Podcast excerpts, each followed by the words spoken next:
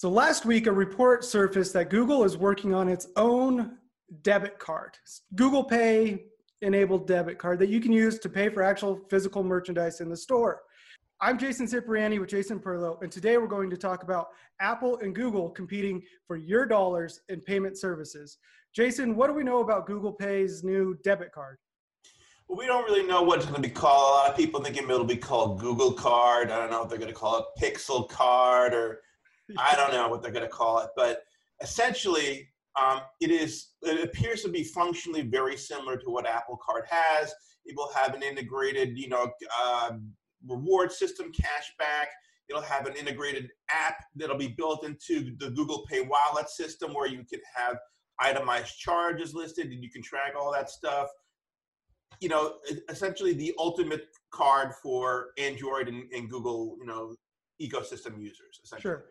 Yeah, but the biggest difference is Apple Pay or Apple's card, the Apple card, is actually a credit card, whereas Google is taking a debit banking approach instead of money you owe us. It's here's what's in your account and you could take from that. So there, there's a big difference in the approach there.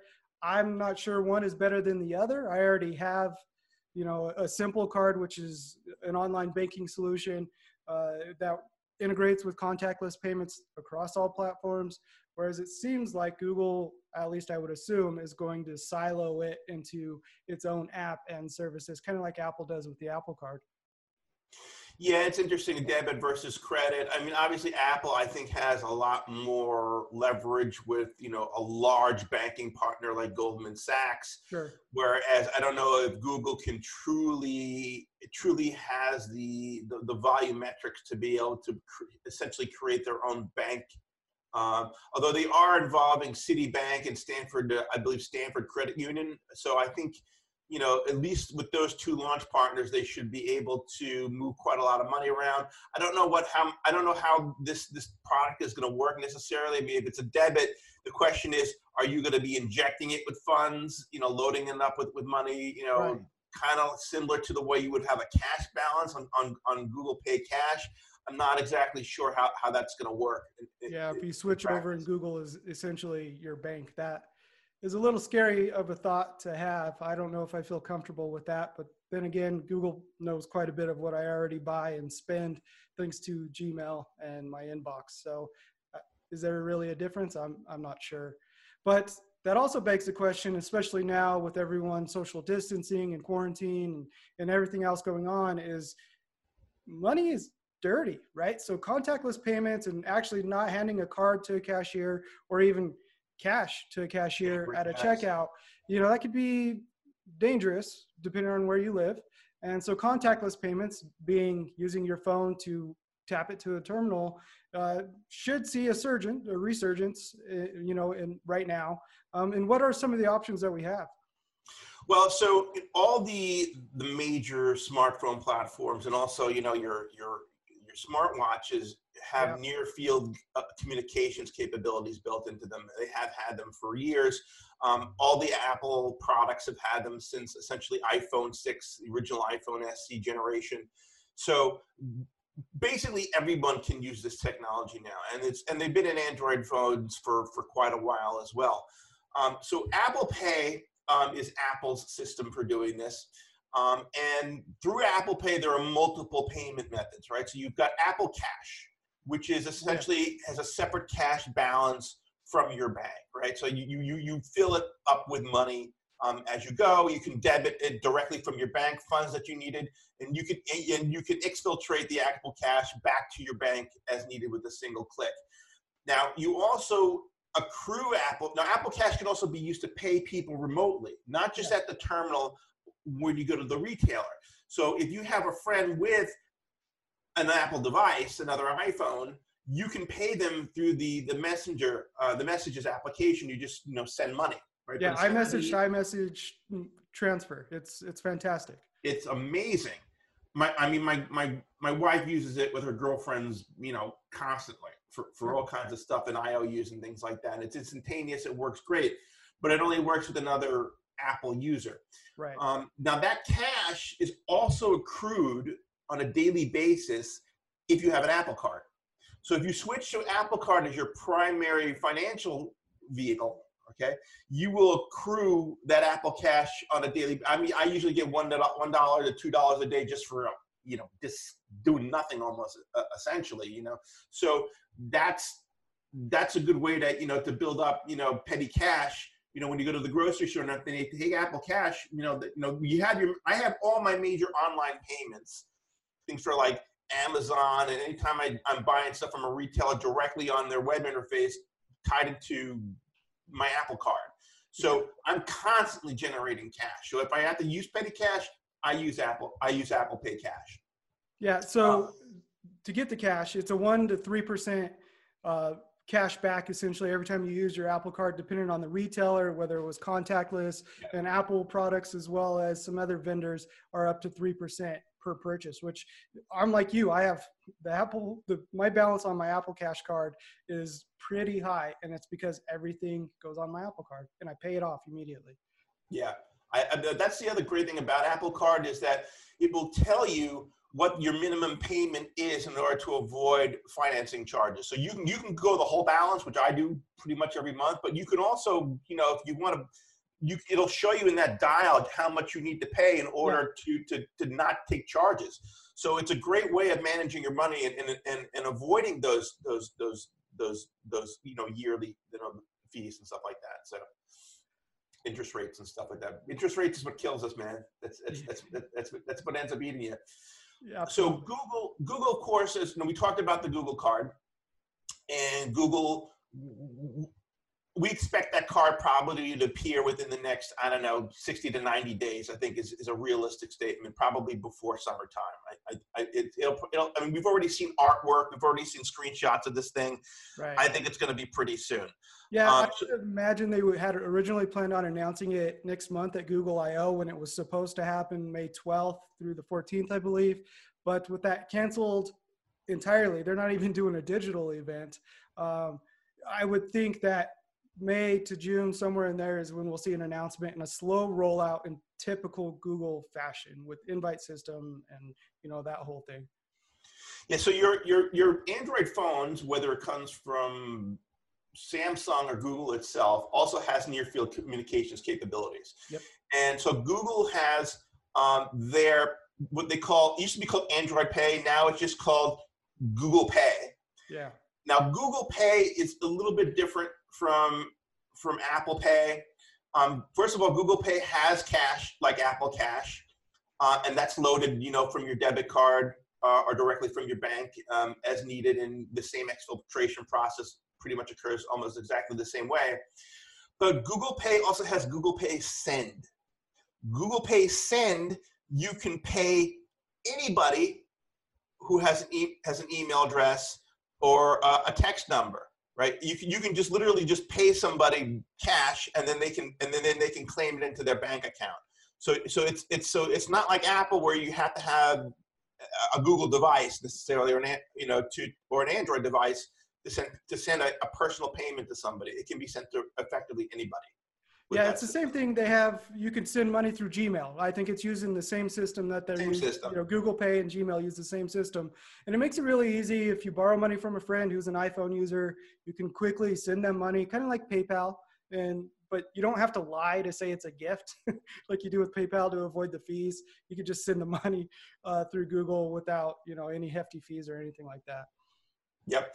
And then of course we have the the granddaddy of them all, Samsung Pay, right? Which is my favorite of all three. Now, Jason, why do you like Samsung? Because a lot of people don't like Samsung Pay because of the constant offers and things like that. That they're so always- I I do get tired of the marketing push notifications and hey, you're in the area of Walmart and we have this promotion going on. If you use Samsung Pay, blah blah blah. That stuff does get old. But the fact that I can go in and confidently know that I can tap my phone to the payment terminal and it's going to work no matter where I'm at is is why I like it so much. And the reason that that works compared to Google Pay or Apple Pay is because Samsung uh, owns technology that's called magnetic uh, magnetic secure, transmission MST. Right. Yeah. MST. I always just refer to it as MST and always forget what it stands for.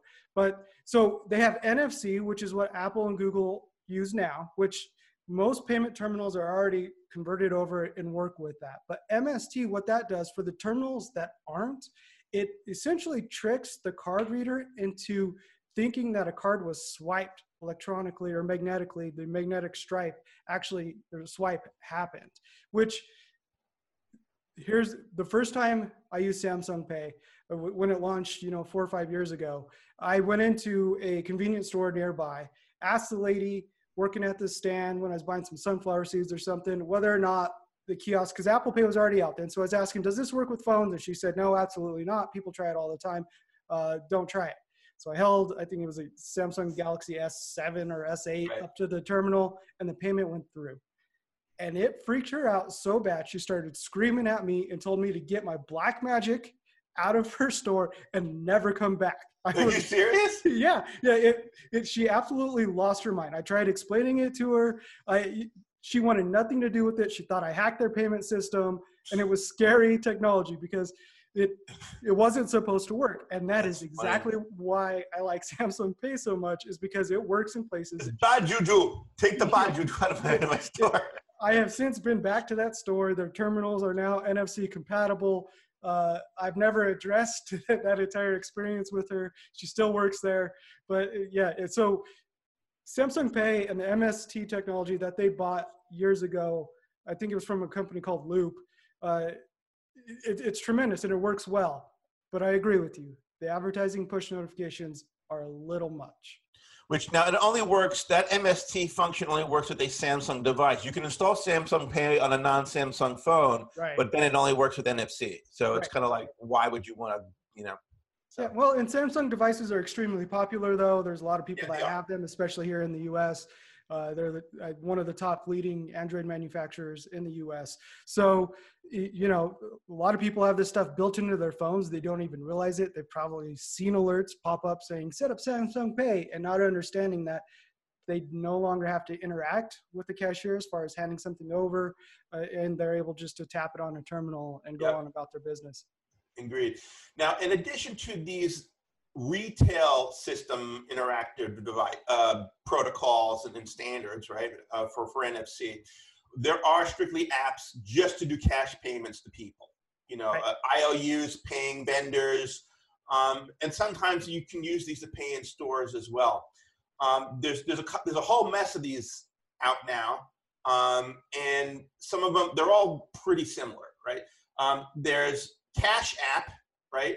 Which is uh, made by Square. Now, Square, as you know, is, is a retail uh, POS solution. Sometimes you see these guys with these little readers that are attached to their cell phones, or you may even see these swivel terminals in, in retail stores yeah. that uh, people are getting. There's these inexpensive terminals.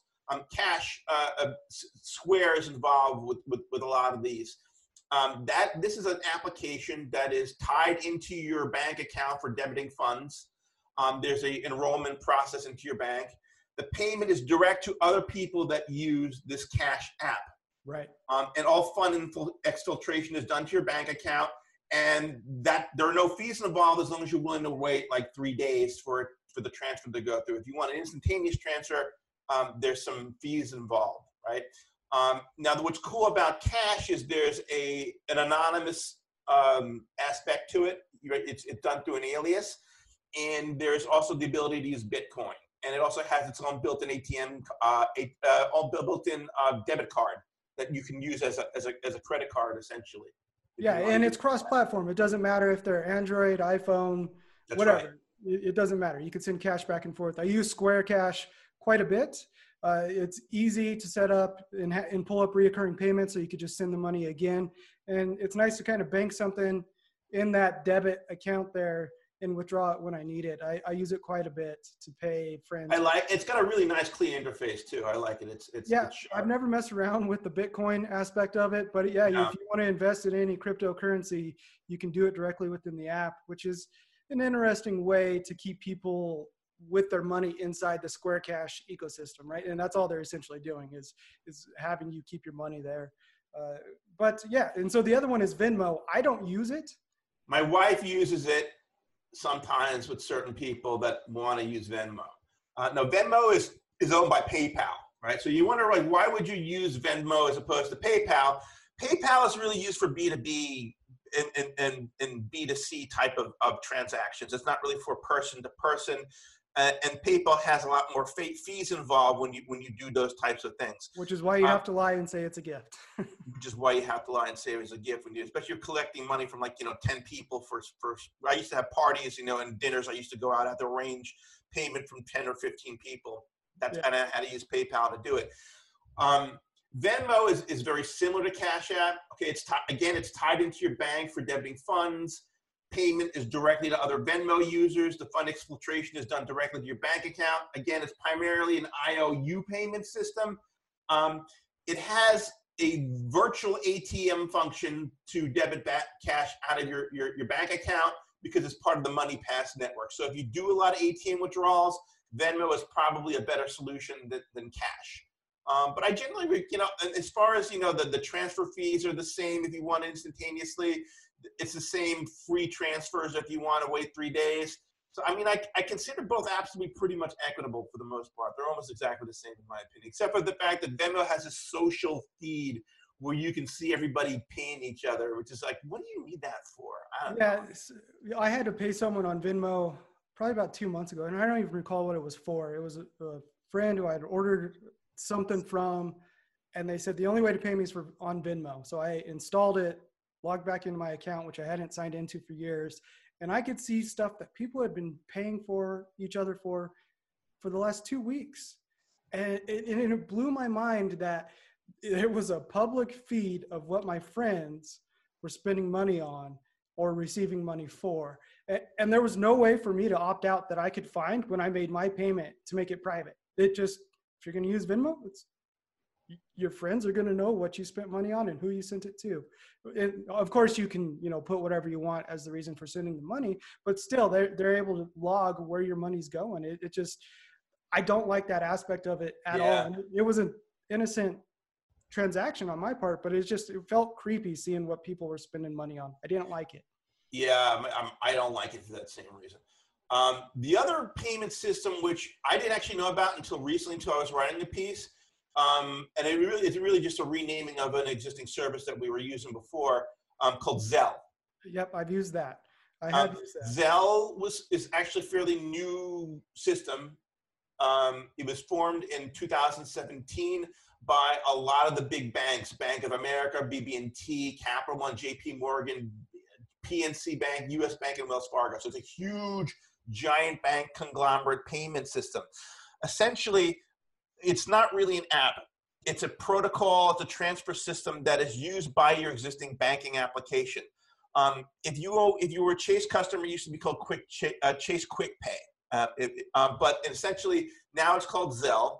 And if you go up into your banking app and it says Pay with Zelle, anyone who has a bank account essentially can receive a payment through Zelle. Yeah. So I mean, if you got to pay your your landscaper or your dog groomer, if they got a bank account, if they have a phone number, if they got a if they got a bank, they can receive payment payments.